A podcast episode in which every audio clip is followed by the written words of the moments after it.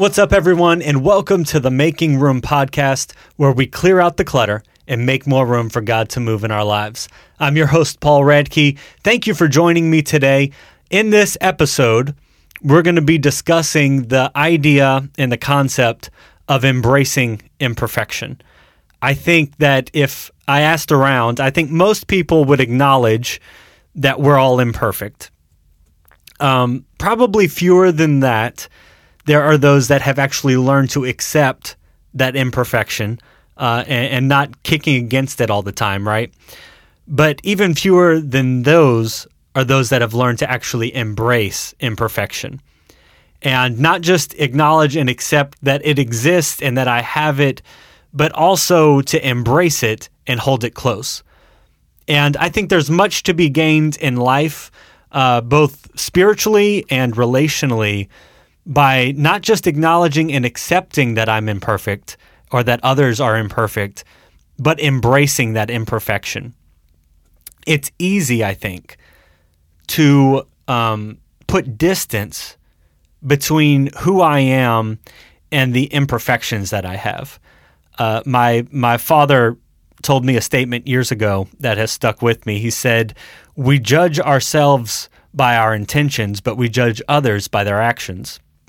And and that's kind of true of this is that a lot of times the things that annoy us the most in other people are actually the things that annoy us most about who we are right? We it's easy to see it in them and point the finger and criticize it.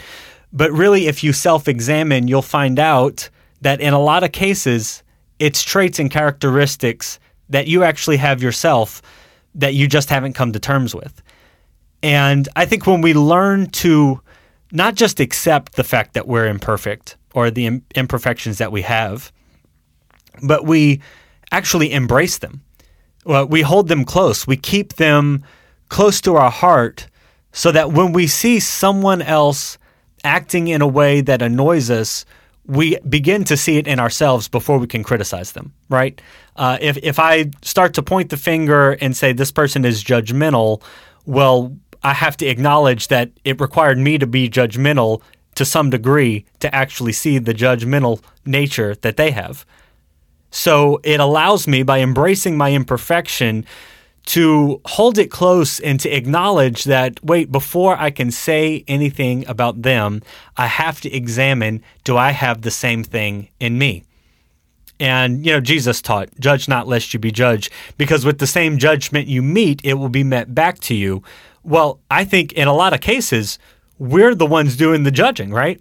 We judge them, and then when we see it in us, we judge ourselves by that same nature, that same idea. And so when I have to judge them for being judgmental, I have to judge myself for my judgmental nature, and that creates a lot of turbulence in life. If I judge someone else for their anger issues, then when I have anger issues, I'm going to have to hold myself up to that same judgment. And that can cause a lot of crisis in life by trying to hold yourself up to a different standard than you hold everybody else, right? Because we judge them by their actions, but we judge ourselves by our intentions. Where we see the whole story when we act out in a certain way, but when they act out in that same way, we only see the action. And so, what could be gained in life if we just acknowledge, accept, and begin to embrace imperfection and stop trying to be perfect all the time.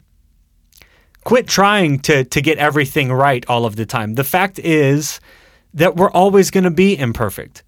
There's always going to be things in life that could be better. There's always going to be parts of us and our personality quirks that could be better and improved upon. And if our goal is always to be more perfect, and, and get it just right all of the time, then we will constantly be letting ourselves down. We'll constantly be failing at our own goal because it's a goal that's unattainable. I am definitely super guilty of this. I have constantly been chasing after something that's unattainable, constantly chasing after the idea that I have to be perfect, I have to make all the right decisions, I have to do all the right things, and I cause uh, crisis in my own life and turbulence in my own life by holding myself up to a standard that is not even attainable. It, it, it, can't even be reached.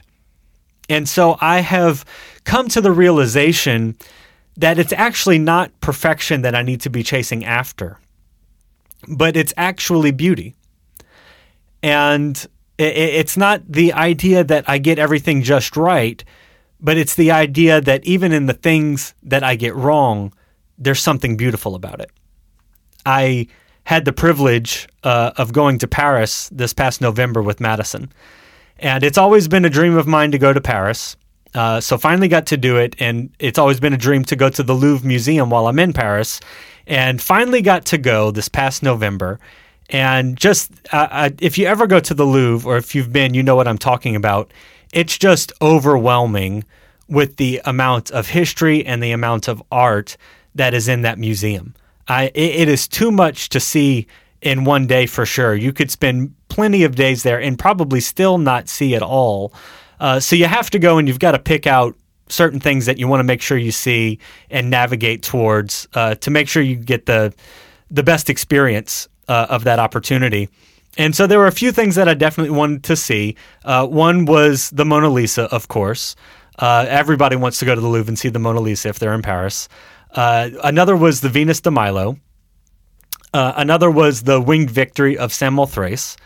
Uh, did things that you've seen pictures of your whole life, and it's just awesome to go and see it in person and just behold the beauty and the history of these items.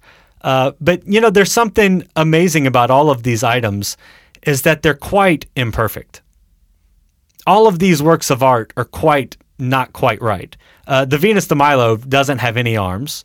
Uh, the Winged Victory of Samothrace doesn't have a head and doesn't have arms. The Mona Lisa is really a pretty small painting, uh, especially when you compare it to some of some of uh, Leonardo da Vinci's other works. And it's it's kind of faded by time and, and not very vibrant in color. Uh, certainly, you see more vibrant colors in other works of art, but yet its popularity is unmatched. There's actually just this huge line in queue to go and see the Mona Lisa. Uh, so we just kind of poked by and saw it and just kind of escaped that line. But all of them are imperfect. All of the things that you see in that museum have imperfections in them whether because they were created with that imperfection or because time has given it that imperfection.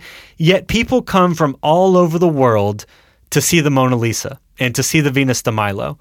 That they come from everywhere just to see these items in person. And what if if people would have found these items and just thrown them out because they weren't quite perfect enough?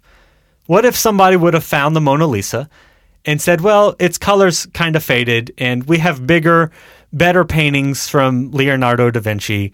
So we're just going to throw this one out. It's really not that important. Uh, what if they would have said, you know, Venus de Milo's got no arms, so it really doesn't deserve to be in a museum. It's too imperfect and thrown it out. How much beauty would have been lost? How much history would have been lost to us if people would have held those items to the same standard that we often hold ourselves to? And how many things could we be creating for the world, for our families, for our friends that are beautiful? They're just imperfect. And and we're throwing it out because it's got this wrong with it, or I don't do this quite right, or I've still got this problem. And, and so we don't even attempt to do these beautiful things because we know it won't meet that level of perfection that we require, that we have to attain to have some sort of self fulfillment. But if we get rid of the idea that things can be perfect and just go after the idea that they need to be beautiful, what beauty could we create for the world around us? What beauty could I be creating for my wife? What beauty could I be creating for the world if I would tr- stop, just stop holding myself up to that perfect standard, that unattainable, unachievable thing that in my head uh, I call perfection. And what is that in your life? What are you failing to create? What beautiful things are you failing to give to the world around you because it's not perfect enough? God has given you amazing talents, amazing abilities, beautiful things for you to offer to your friends and family uh, and, and community. Don't fail to give it because you judge it not perfect enough. Don't fail to give the world the beauty that you have just because you see the flaws that it holds. Because even with its flaws, it's worth something. In fact, oftentimes, because of its flaws, it's worth even more. Because it's not perfect, it makes it all the more valuable. It's easy to see people's successes and revere them for it, respect them for it, but oftentimes it's not their successes that we relate to. It's their failures that we relate to. It's their imperfections that we find most relatable. We're able to see ourselves in them when they talk about the times that they didn't get it right. And for me, when I see people talk about their failures, especially if they've reached some level of success, to hear them talk about their failures and their imperfections encourages me way more than them talking about their successes because it allows me to see me a little bit. I see that they failed too. So when I fail, it's okay. They've got imperfections too. So it's okay that I've got imperfections. I can keep pushing forward. I can continue to seek to be better, to improve life, uh, to pr- improve in learning, to improve in how I relate to other people. But I don't have to be perfect. And by sharing my imperfections, by sharing my failures and offering them up as something beautiful, you're able to relate to me. I'm able to relate to you. And we're able to encourage one another to keep on moving forward because it's no longer perfection that we're after. It's just something beautiful. And I know that we have both got something beautiful to offer the world. I've been lucky enough to, as I said, go to Paris, but also to do other traveling uh, with Madison and with my family before that. And there are moments and memories that I look back on that they were just perfect in that moment. Uh, in that moment, everything was right with the world, uh, and that that particular moment in time was perfect. But if I really examine those moments, I realize that actually it wasn't quite perfect there were still things that could have been better. There were still things that weren't quite right. Yet to me, in that moment, everything was right and everything was perfect. Uh, one of those experiences was in Paris on the rooftop of this old, um, beautifully architect, uh, beautiful architectural mall, uh, Galeries Lafayette. If you ever get the chance to go, do it. You can go to the rooftop for free and we're on Madison and I are on the rooftop right at sunset. As the sun is going down and setting, you can see the Eiffel Tower in the distance. And as soon as the sun hits the horizon, the Eiffel Tower begins to sparkle. And it was just one of those moments that was perfect. It was a perfect moment in time. Yet I can still look back and criticize certain things about it. There were too many other people on the rooftop with us. Um, anytime I'm on vacation, I could always use more money for spending. So I don't know if that's true for you, but it's certainly true for me. So there's too many other people around. Could have had more money. Uh, my feet, our feet were tired from walking the whole day, exploring the city. Uh, there were plenty of things that were imperfect about that moment. Yet, in that particular moment in time, it was perfect to me. It was perfect to Madison. And as I look back at pictures, it, I look back and just think about how perfect that moment was, and I'm incredibly grateful for it. But if I would instead focus on all the imperfections, I would lose the beauty of that moment, right? If instead I would focus on everything that was wrong instead of everything that was right, I would miss out on such a beautiful memory between me and Madison. And what is it in our lives that if we would just focus on the right part, we would actually learn to have gratitude and appreciate the moment that we're in right now. I know everything's not perfect. Um, you, you may be trying to work through a lot of psychological difficulties. You may be working through financial difficulties. Uh, you may be going through all of that at one time. Yet, what is the thing that makes this moment beautiful?